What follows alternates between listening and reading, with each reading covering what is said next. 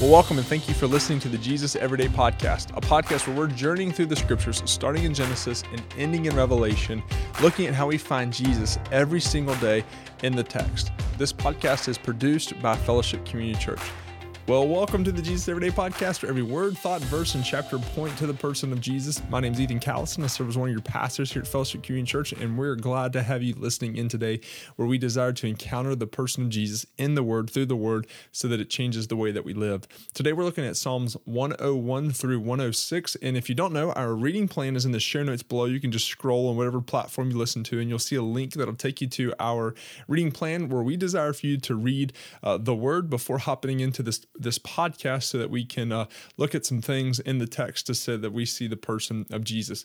Today we're going to be looking in Psalms 101, looking at the marks of a disciple of Jesus. Now, in this, in this text, what we're going to see is there's 12 distinct marks or character traits of a follower of Jesus and what a follower of Jesus would look like. Just in these eight verses, we're going to see 12 things. The first one is that a follower of Jesus they praise the Lord.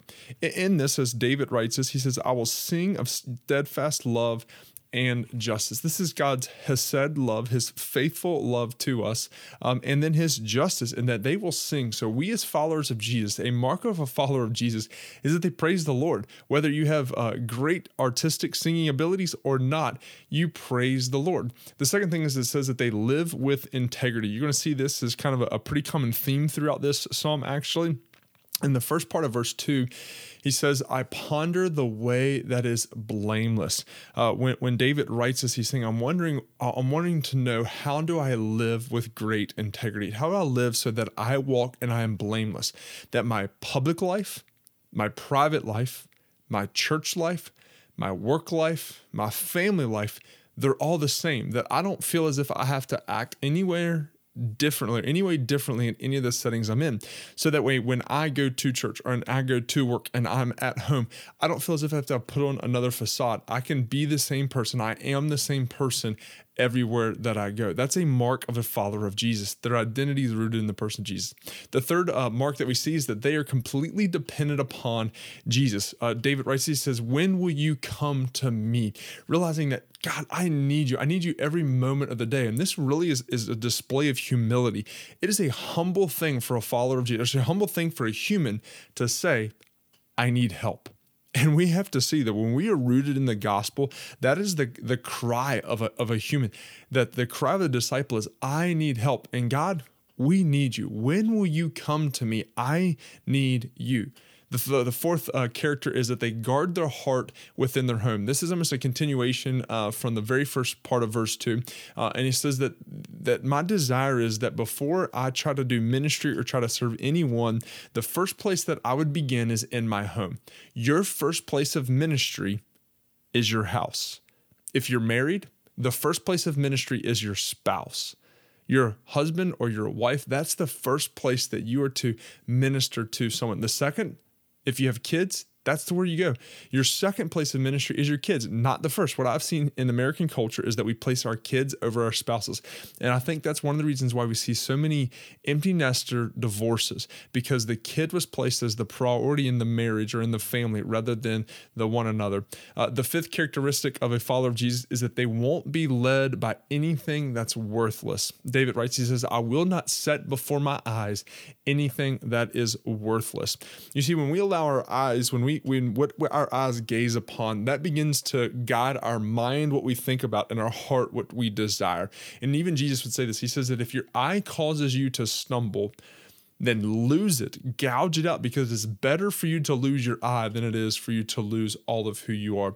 And David's saying, I won't be led by anything that's worthless. I'm not going to be pursuing anything that's not worthy of honor of God. The sixth trait we see here in uh, verse 3 as well is that they hate what is wrong. A follower of Jesus hates what is wrong. David writes, I hate the work of those who fall away. To fall away here means transgression or faithless people. I don't like those people who don't have faith in Jesus. I don't like those people who have done wrong, who are in continual sin. Uh, and the seventh thing that see, the seventh mark is they do not welcome evil into their inner circle. Now, in this, we have to be very cautious that we don't uh, become uh, judgmental, don't become hypocritical to where we're not building and, and uh, making relationships with people who don't have relationship with Jesus. But what this is getting into, what David's getting at here is my inner circle, those who are closest to me, those who are or, or actually refining me and shaping me. I don't allow evil people into that because the people you surround yourself with can make or break you. And we desire to be the right person and to pursue the right people. So, in that, we are to build relationships and make friends with people who are lost, but those who influence us the most need to influence us towards righteousness. The eighth principle we see is that we have no room for slander or gossip in our in our lives. Verse 5 he says, Whoever slanders his neighbor secretly I will destroy. Gossip and slander are like a venom that is injected into the veins of a person. It destroys and it kills. It does never bring life, it always destroys. And he says, I don't have time for that. Uh, that's not a mark of a follower of Jesus. The ninth mark is it says that they will seek out humility in themselves and others. Uh, verse 5, the second half says, Whoever is haughty, who has a haughty look and an arrogant heart, I will not endure. Actually, if you look at verse five in, in, its wholeness, there's kind of this threefold approach to pride. Uh, it says that those who slander, then those who have haughty eyes, and those who have an arrogant heart. And if you actually reverse that, an arrogant heart leads to having haughty eyes, which then lead to giving to a lying or slanderous tongue. So, in this, we as followers of Jesus, if you're a follower of Jesus, one of the marks is that you seek out humility in yourself and in others. The tenth mark is that they surround themselves with people of the same faithfulness and integrity. Like I said, you're going to see integrity is a pretty common theme here in this psalm. Uh, as he writes, he says, I will look with favor on the faithfulness in the land, that they may dwell with me. Who who walks in the way that is blameless shall minister to me. This is where David really desires for a deep gospel centered community. Those who are in my inner circle, those who are making a difference, those who I am ministering alongside of and who are ministering to me, those people are of the same faithfulness and integrity. This is why Jesus even says that that a marriage, when there's unequal yokeness, when one has a relationship with Jesus and the other one doesn't, there's going to be heartache and there's going to be strife. There's going to be difficulty in this.